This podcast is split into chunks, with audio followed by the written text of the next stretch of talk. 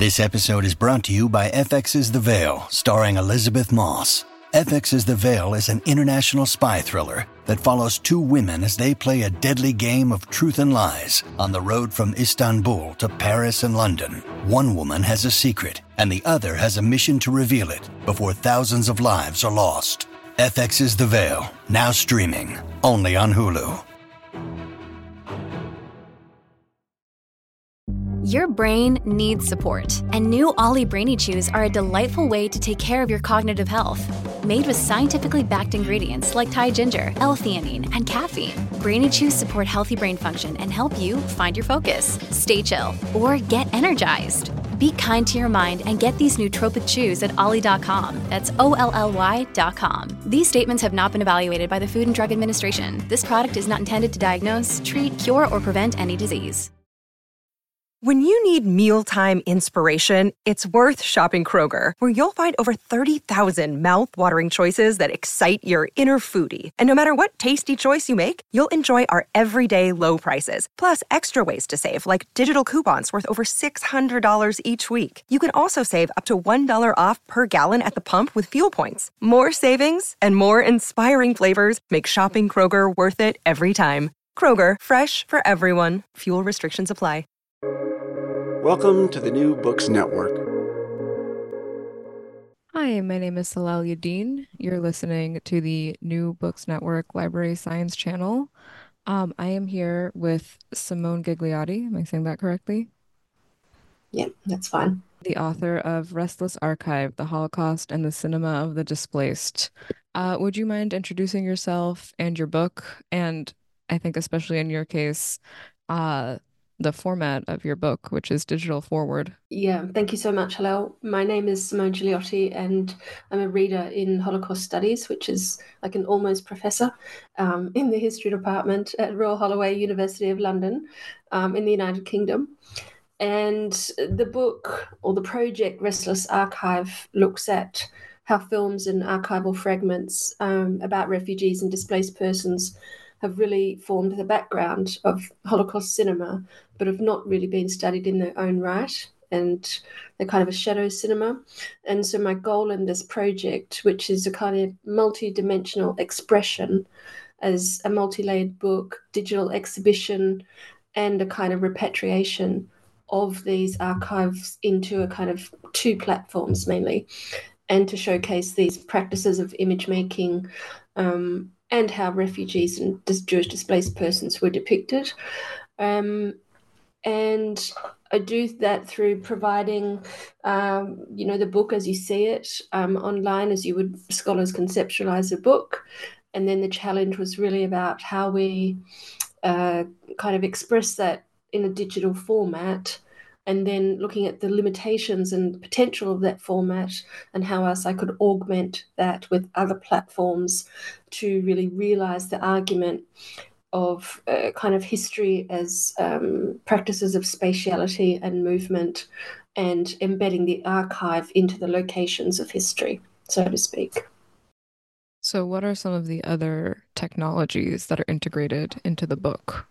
Okay, so the book, well, Manifold is a kind of open source. It's not open source. We wish it was, but it's not. It's a kind of digital publishing platform, and it's really pioneered uh, in the United States um, through a kind of scholarly collaboration and with uh, creative tech collaboration. And lots of publishers have their book uh, catalogs on there things that have been published in print and um, uh, kind of migrated. So that's one of the platforms. Um, and then I've used uh, StoryMaps, which I've worked with quite a while. And this is an Esri uh, kind of geospatial storytelling platform and uh, I've used that to kind of help me create maps, digital maps from archival sources. And then I've also learned things like Vimeo, Adobe Creative Cloud, um, you know, making websites, uh, film trailers, just to think through some of the concepts, but also to engage the reader in a way that is very visual and speaks to the you know limited attention span of some you know i want to kind of bring them in in a way. So I wanted to communicate visually um, and to kind of put the readers in the moment, so to speak. And to anyone who's listening, this everything um, is open access, and I will link it in the episode notes. So as we're discussing, you can actually just click through, which is not true of any interview I've done so far. Um, so there's a lot of material and to read and to sort of consume in other other ways. Um, so let's let's talk about this archive that you are studying. As you put it in the book, the archive is fragmented and locationally dispersed. Uh, so how did you conceptualize it? What exactly are you investigating? And what were what were the limits of the archive as you imagined it? So the fragmented and locationally dispersed. So working with film archives and film books, uh, some scholars might look at you know a chapter per book, for example, um, to form the kind of narrative content. But as a historian and also someone who works in interdisciplinary studies, I'm interested in image making and image dissemination and what is the archive in this sense. And I think with Holocaust cinema, we have a very fused and blended, if not distorted, kind of archive. You know, lots of images blend and bleed into each other. So I was not kind of um, aware of, in some of them, where their kind of origins are. And I was interested in non-fiction, which is, again, a loose term um, when we think about image making. But I was interested in, in where do today's image archives reside, not you know feature cinema but also documentary cinema home movies you know the 1930s 1920s uh, kind of um, you know eastern interwar europe period the yivo archives there's so much you know there's jdc yad vashem yivo as i mentioned ushmm national institutions but less so and less kind of known about or discussed are the private home movie archives. So my goal here was really to open up for the reader and the viewer some of these archival materials, but uniting all of them was the focus on displacement in the 1930s and the 1940s and how we can really uh, bring these archives together in the platforms, curate them, uh, and provide a kind of almost like a kind of a guide or roadmap through the amazingly dispersed archive um, and what this kind of reveal about the political sentiments, the prejudices, and also the ambitions of Jewish refugees and displaced persons who want to transcend those categories. And you know seek a home seek a place and how they're obstructed uh, in doing so and it's a very politically uh, you know it is politically tense period to say the least but there's also a, a, an immense creative process that is actually speaks to this displacement. I think it's really interesting that you just called the archive a roadmap, given uh, the the content of the book. Um, yeah, a lot of ways to conceptualize and understand historical movement that we will get into shortly. Um, I want to talk a little bit more about the subjects. You you just said you're interested in these people who were displaced, they were migrating, they were seeking home. And that is a, a core concept in Restless Archive, this concept of the home seeker. Where did you draw this idea from, and how does it apply to the archival subjects you're writing about? So the home seeker, uh, you know, I first uh, read about this in uh, the Iranian scholar Hamid Naficy's uh, book, An Accented Cinema, Exilic and Diasporic Filmmaking. And he published this over 20 years ago.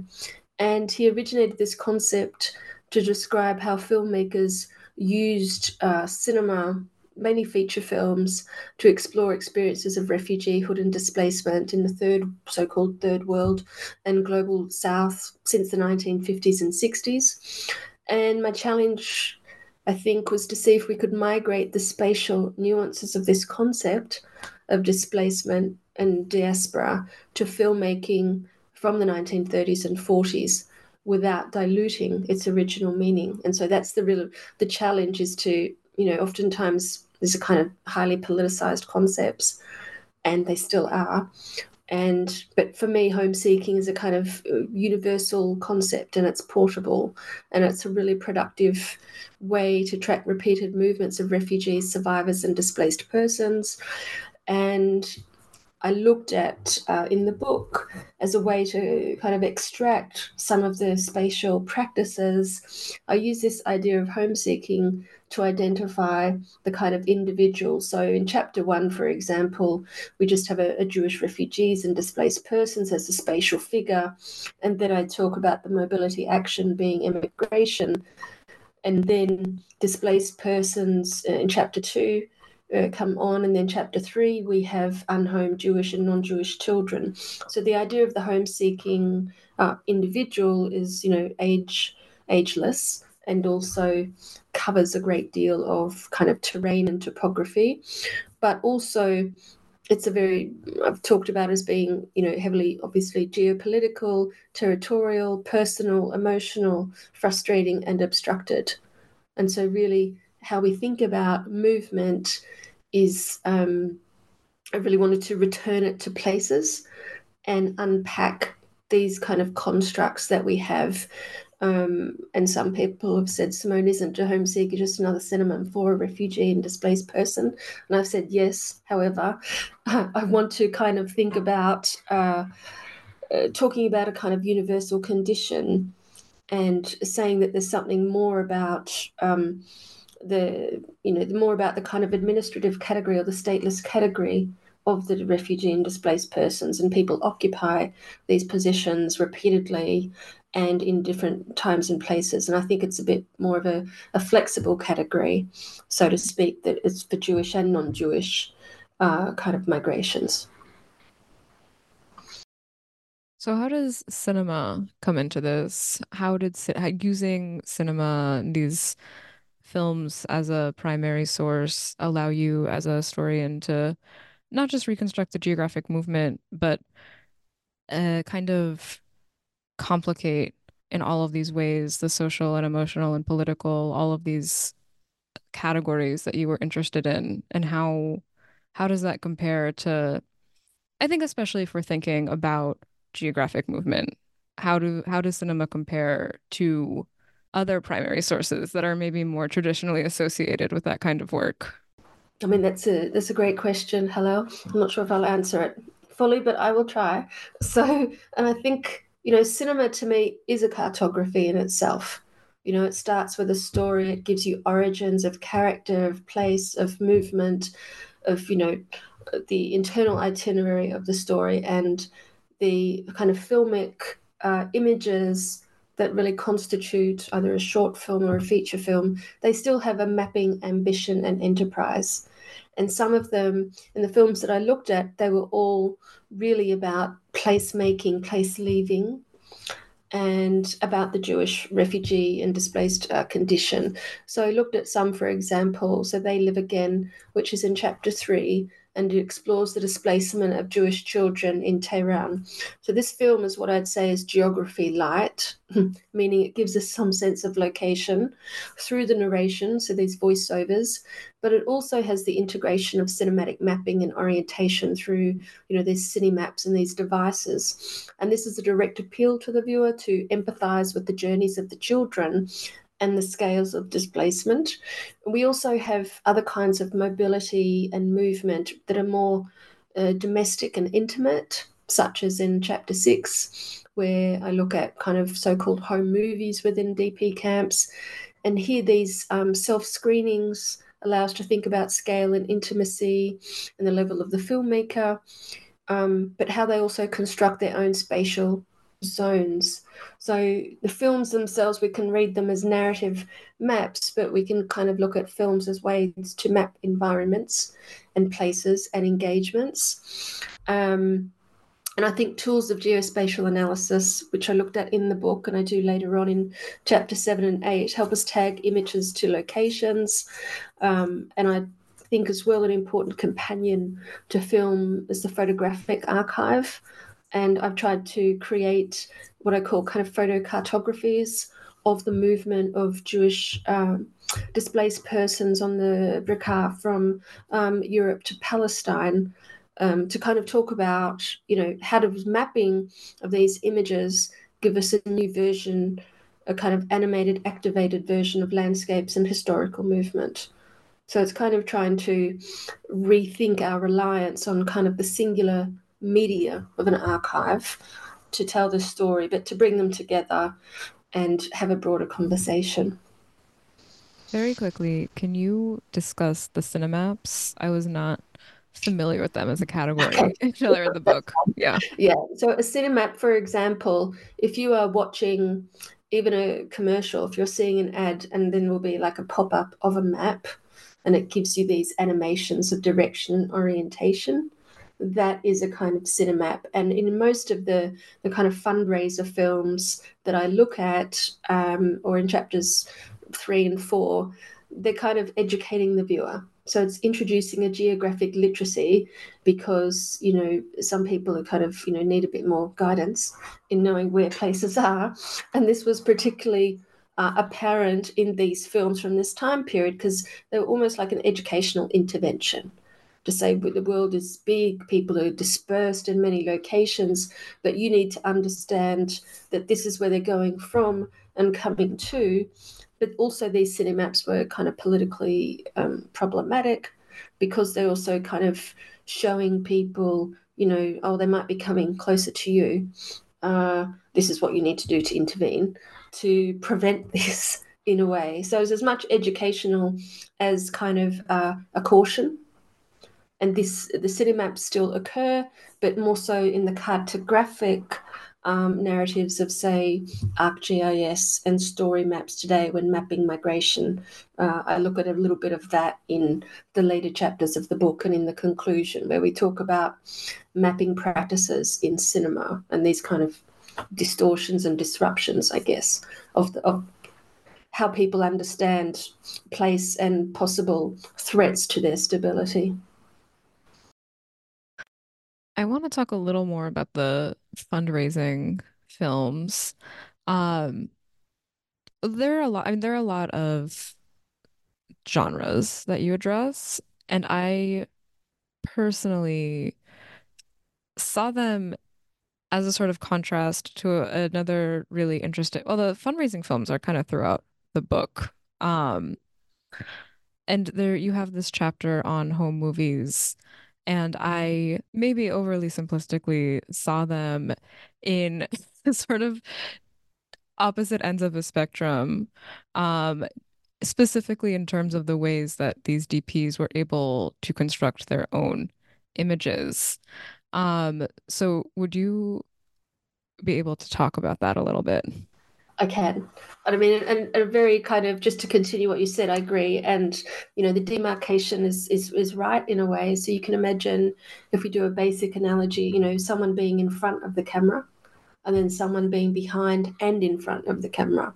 So the fundraiser films were designed to, uh, you know, raise monies um, among American, mainly Jewish audiences to support fundraising efforts in the JDC, the United Jewish Appeal, and other organizations in the United States, um, Zionist organizations in Palestine, and, and many others to, uh, you know, multi hundreds of millions of dollars these appeals to fundraise for, uh, you know, education, supplies, uh, basic relief provision, staffing, personnel. So the fundraisers were an interesting uh, genre, and there's um, been some writing about them. These are short films, and to me, they're an early kind of Holocaust cinema as such because they use the images of liberation and also wartime, mainly Nazi images from wartime, then liberator images from the early post war period, and they kind of edit a kind of a version of survival, of persecution and survival that is what I, I think what you'd probably expect to see right? This persecution, survival. This is they're tortured. People are homeless. People have need clothes, but they use a lot of the kind of tropes we associate with the Holocaust today: of barbed wire, of tattoos, um, of these kind of emaciated bodies. It is kind of unsettling, but these fundraising films were also kind of ubiquitous as well in kind of um, circulation in cinemas, for example. So the um, projections of the the home movies, for example, um, is much more individual. So fundraisers, we can say institutional, and the home movies are individual, and they provide a kind of rejection of that image of the institutional image. So they, to me, they represent a kind of visual liberation of these Holocaust era images. And these Holocaust era images that appear in fundraiser films tend to freeze the survivors uh, into a permanent state of dependency uh, on relief organizations. Whereas the home movies, although they're silent and the institutional fundraisers are vocalized, they tend to really force you to identify with the survivors and the living. Um, and they occupy a homing instinct and intention, and they permit the survivors an agency to assert and create their own images of self and family. Um, and the and what's interesting, in fact, is that the people who made these home movies don't really leave a lot of materials about the making of the home movies. They leave a lot of other materials. So therefore, how do we read the intention of what they're showing? So therefore, we look at the images repeatedly and we must associate them with the other archives through kind of distant reading to infer what their argument is. So Jack Sutton was one such person, and he was a camp photographer, uh, for example, and he made a lot of films. He was a portrait photographer. He was very proud of the family that he, um, you know, he made during his time in Munich, uh, and the images that he left both uh, the photography and the film, they do show this visual resistance to genocide, but they also embrace a future and showed some of these images show him as walking on for the camera, you know, repeatedly. The daughter Cecilia is being paraded as little kids are supposed to be doing in films, and then they want to express this freedom of movement and ability to record it. So we can see in these films and photography, documentation was his mission and passion. So these home movies are much more individual, uh, eclectic, idiosyncratic, and the fundraisers are a bit more institutional, public, and purposeful. And I, I, think there's a they they are quite distinct and you're right to really identify them. But my goal with juxtaposing them was to actually say there is no singular cinema of the displaced. There's many kinds of cinemas. Maybe i should have called the book cinemas of the displaced but it's too late now. Correct me if i'm wrong were the fundraising films called incentive films originally I thought that was a really interesting phrase. I'd never come across that. Yeah, so incentive films, um, and they weren't, you know, they weren't alone with these films. There were many others, you know, wartime, edu- post-war education films. So the incentive was too, not just a kind of financial incentive, but there's an ideological incentive too, isn't there? To identify, to support. They're tools of mobilization and kind of education and alignment with particular vision that's being spouted. So if you're kind of a an unthinking kind of or not too you know uh, on it, you would say yes. You know this is I I do agree, and these films were very effective in fundraising, and that was the intention. But they haven't really been subjected to much of a critical uh, analysis. No, and there's so many. One of the questions I have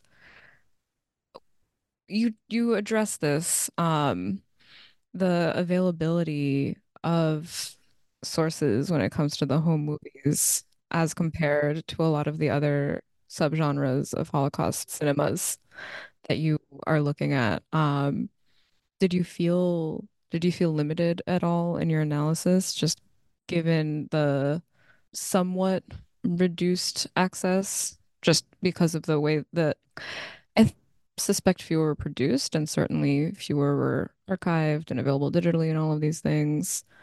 Was that an issue for you?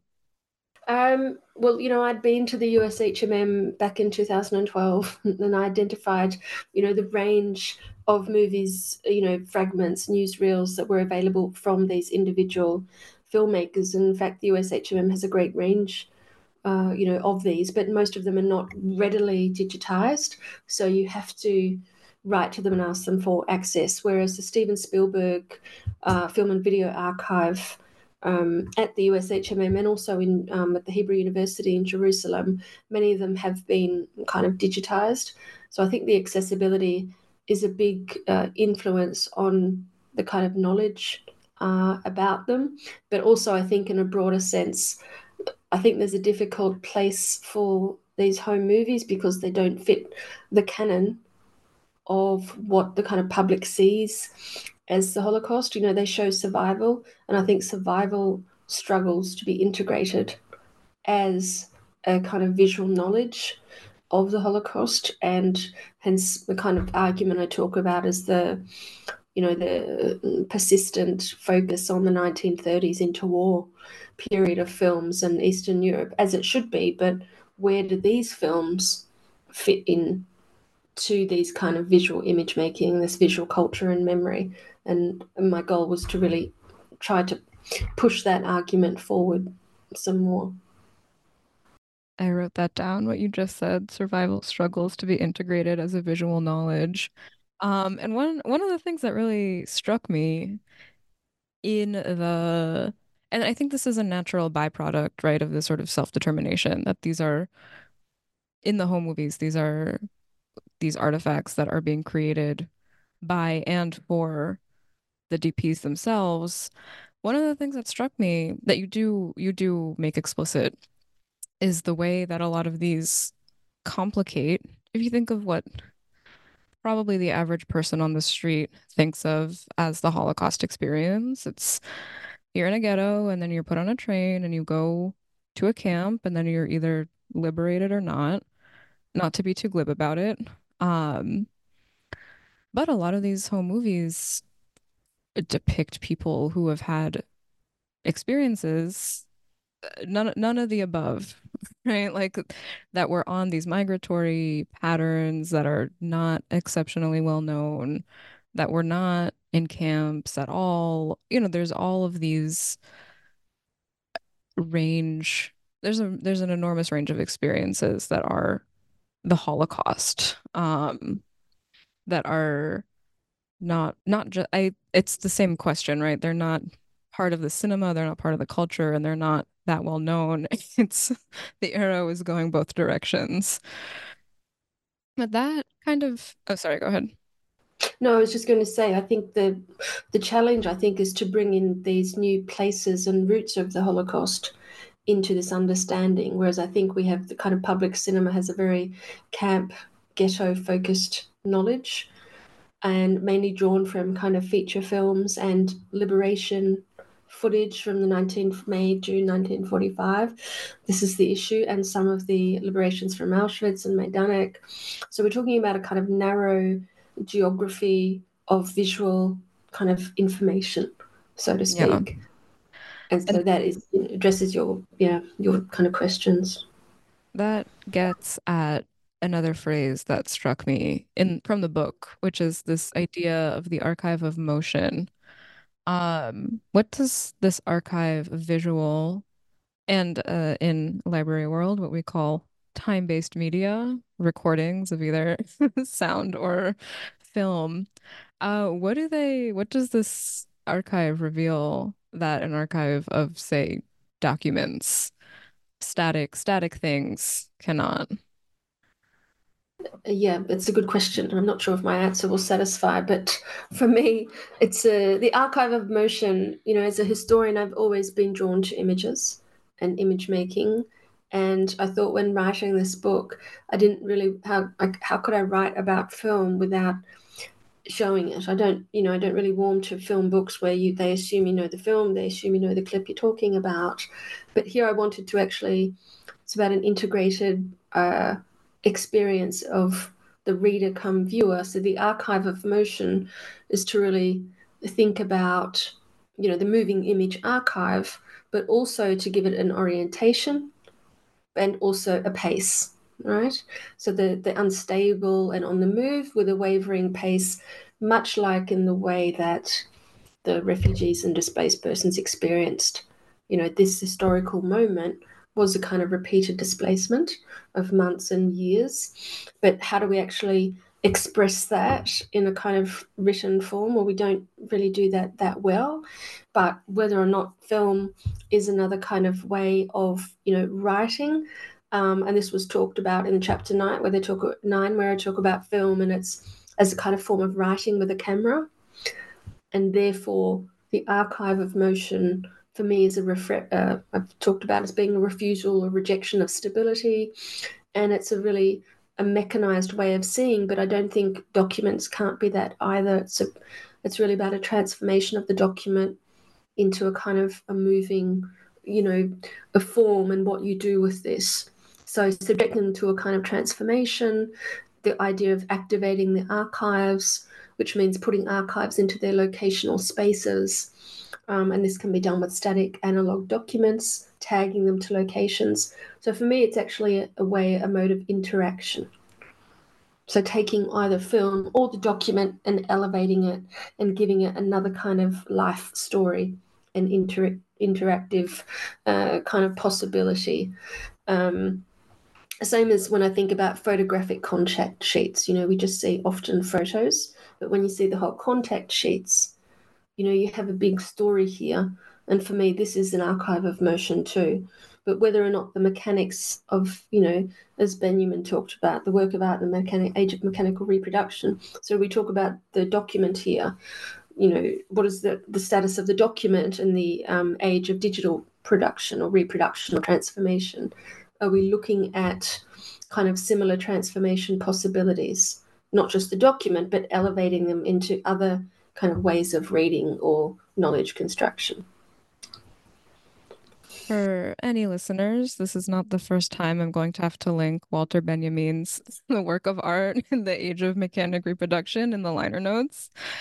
It will be linked if you're interested. I'll link the other episode where that also comes up. Um, I'm sure it won't be the last time.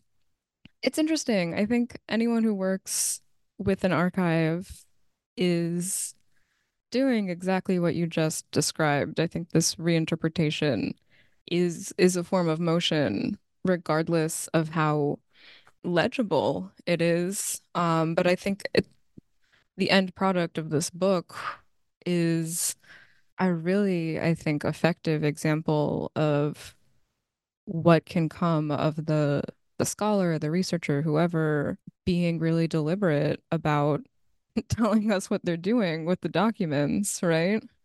Um, I think everybody, I don't I don't think this is news to any historian. I think everybody thinks about it. Um, but I think there is still some sort of resistance to talking about the process, this kind of like meta metacognition that's happening.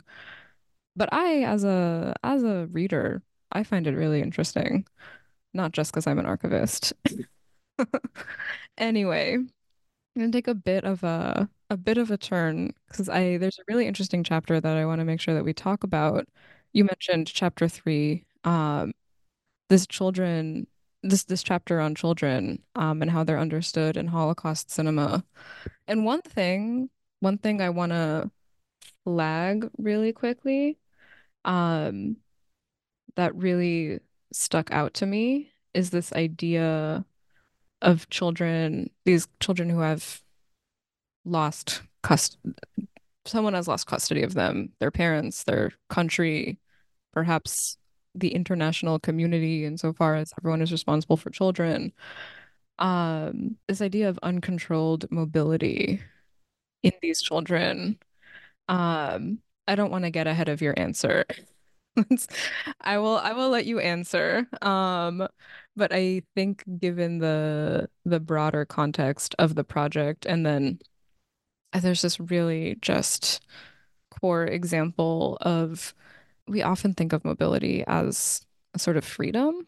Um, and I think this chapter really drives home the ways that it is not it can be a burden, it can be unmanageable. Anyway, I'm gonna let you answer. I'm gonna stop talking. Mm-hmm. No, thank you, Olly. Um, yeah, so this was a really interesting kind of chapter to write because it's so rich, and children have occupied, uh, you know, a focal point for many scholars of the Holocaust and talking about uh, children's representation in film, in hiding, in orphanages, and you know, uh, don't get me started on Life is Beautiful, so I won't. However, but I was going to say that children, I looked at, you know, mainly um, some kind of fundraiser films in Seeds of Destiny, which was a kind of behemoth for its time. And I looked at, you know, this was an interesting case. Um, you know, David Miller was a kind of filmmaker for the US Army and uh, I'd actually looked at the archives in uh, Beverly Hills and I was able to reconstruct his journey across Europe and Africa based on their expense accounts, where they went. And there's a huge archive there, kind of waiting to be really looked at in detail. But really, as much as this film is about the children, it's also about the filmmakers and their commitment to understanding the kind of epic displacement and really children to kind of find children, rehome them, get them off the streets. This was the kind of challenge of orphaned and unaccompanied children. So I talked about how children, um, you know, at the time in fiction and non-fiction film were the most kind of reliable and, of course, tragic narrators of the Holocaust extremity and its displacement. And when I mean displacement from families, nations, societies, kind of morals that they should be kind of taught with and retain. And they're the most effective communicators to audiences about the need to build moral and financial partnerships for peace building and reconstruction. And this was particularly in fundraiser films. The films that I looked at were a mix of um, kind of Zionist films, US Army films, uh, for example, and they projected children of symbols of national and familial decline and the objects of custody. So, where and to whom do these orphaned or unclaimed children belong? Was it to the Zionist organizations who are wanting to say, let's bring the children to Palestine, or the orphanages in Europe, or the foster families that were lining up? to take them because they didn't have children or wanted more for whatever reason. So it's not only a post war question, it was anticipated during the 1930s era of migration and persecution. So here, even in this period, we see representations of helplessness, dependency, and the necessity of relocation to boarding schools, convents, hiding, or resettlement schemes like the Kindertransport. And you know, there's a new film called One Life with Anthony Hopkins coming out about Nicholas Winton. So it's this kind of persistence of this rescue narrative. Children have constructed as symbols of decline and hope. Um, and Holocaust cinema is no different in projecting these kind of binaries. But these films also did something and raised the alarm about the future of children outdoors in untamed and wild totalitarian landscapes. As much as war put children outside into the rubble and the roads into danger, post war cin- cinema wanted to put them back inside the home, right, and limit their mobility. And here there are large associations about the politics and places of play and regulated movement. So there's something about outdoor living. This is paramount, I think, not just in this chapter, but in other chapters too, as to where do people live while they're displaced? You know, where do these children, where do they find a home? Is it in the rubble, in old buildings, etc.? And it was also apparent in post-war European cinema. So films like Somewhere in Europe, um, The Search. This is a real preoccupation with kind of Hungarian and French cinema, in particular German, the neo-realist cinema, the Italian neo-realist cinema. So it's about you know, children carried the burden, as you said, of wartime events and storytelling. And you know that they were would really appeal to this international morality and mindset about rescue and finding them a decent home and thereby reversing the kind of future totalitarian, you know, uh, seed that had been planted. It was all about reversing that. That's particularly apparent in Seeds of Destiny. I will admit my bias here, which is that I I've written about this. I should probably write about it more. but children as archival subjects for for very good reasons. Uh, there are very, very limited collections um, that are directly from children in real time. right Even if we look at the Holocaust literature, there's plenty on the experiences of children. Um, a lot of it is sort of constructed from all sorts of administrative records. A lot of it is from adults recollecting childhood experiences. I got interested in this because I, I work at YIVO, as you know, and perhaps anyone listening knows, but if you haven't read my little bio, that's that's where I work. We have a collection um from we have a, we have a collection of I'll link it of um their transcripts of sort of what we would now call oral histories and children uh sorry paint drawings collected from children in these post-war orphanages.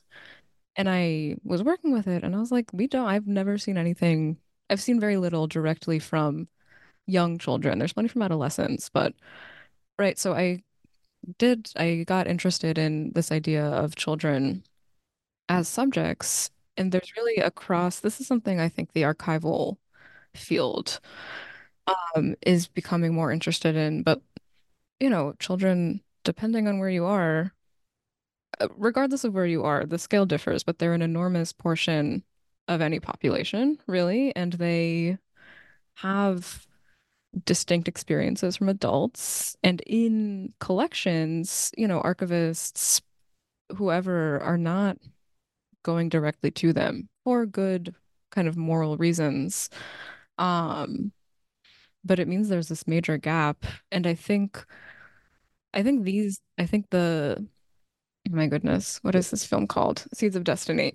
I think I think it's a this really interesting example that goes into what we were talking about earlier with the fundraising films of uh, this sort of lack of self-determination and how you're represented. Um, and I think children have that across the board in a lot of a lot of areas of scholarship.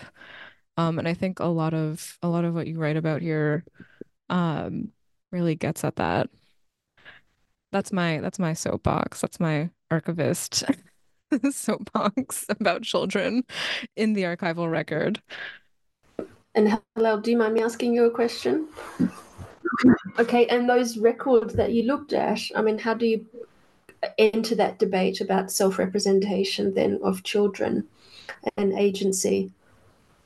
So, I, in the process of writing the one piece that I wrote on this, um, and again, I know that I'm talking about it, I think I should pick it up again. but I I had um this was at this was during COVID and a lot of libraries and archives were doing these you know submit your COVID-19 experiences to our collections and I got in touch with a number of um archivists and librarians who were actively soliciting from children um, yeah, and I talked, you know, they weren't like going out of their way, but they were open to children. I talked to one um one organization that was actively soliciting from teenagers and I kind of talked to them about how they were thinking about that and what was coming up. And where I landed is it's something either you know if if a guardian in terms of consent if a guardian is comfortable with children, their their charges sharing. I think that's that's fine. I think being in an archive, um, sharing your experiences is for a lot of people kind of empowering, even for children.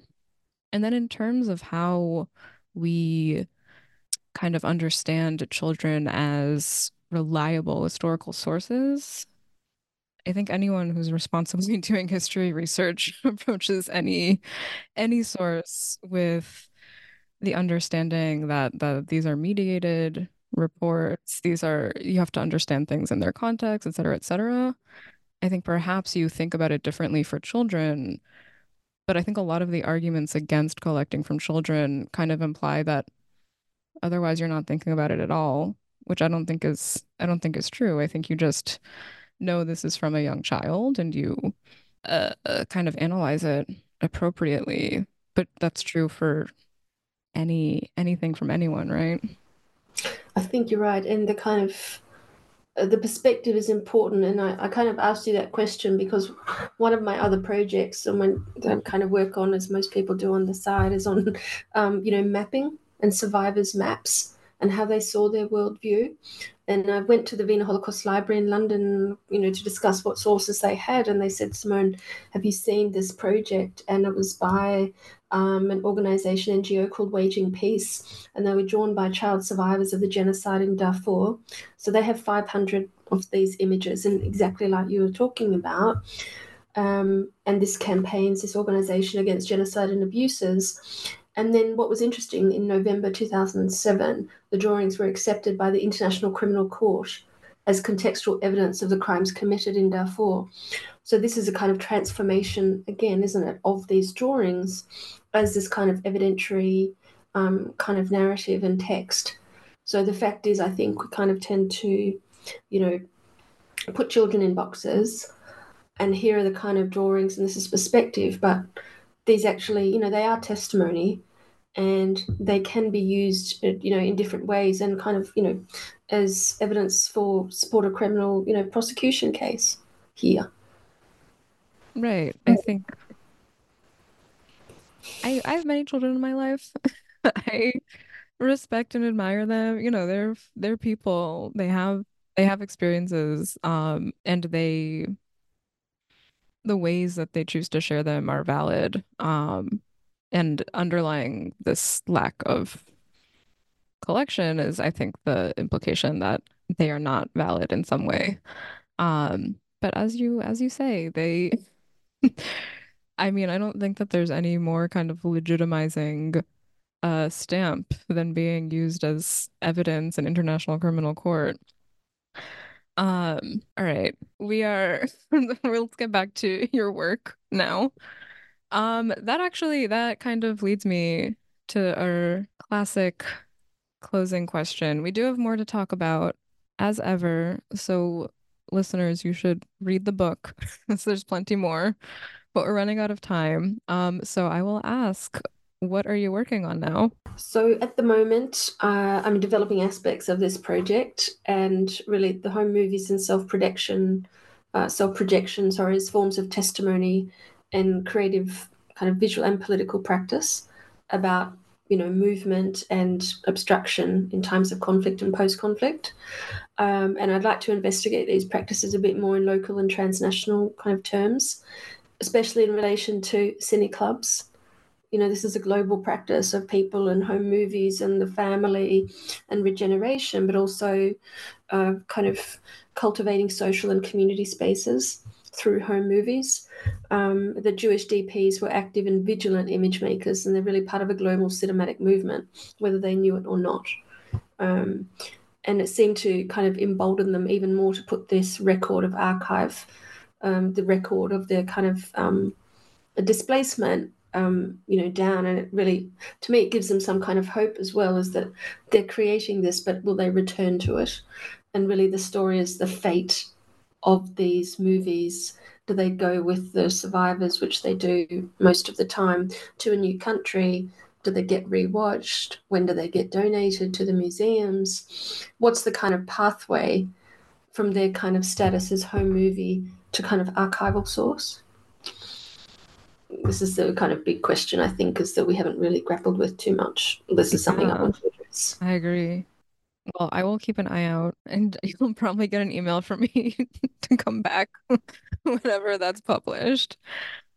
Um, thank you so much for taking the time. Um, thank you. And I hope you have a great day. Thank you. Olly. Thank you so much.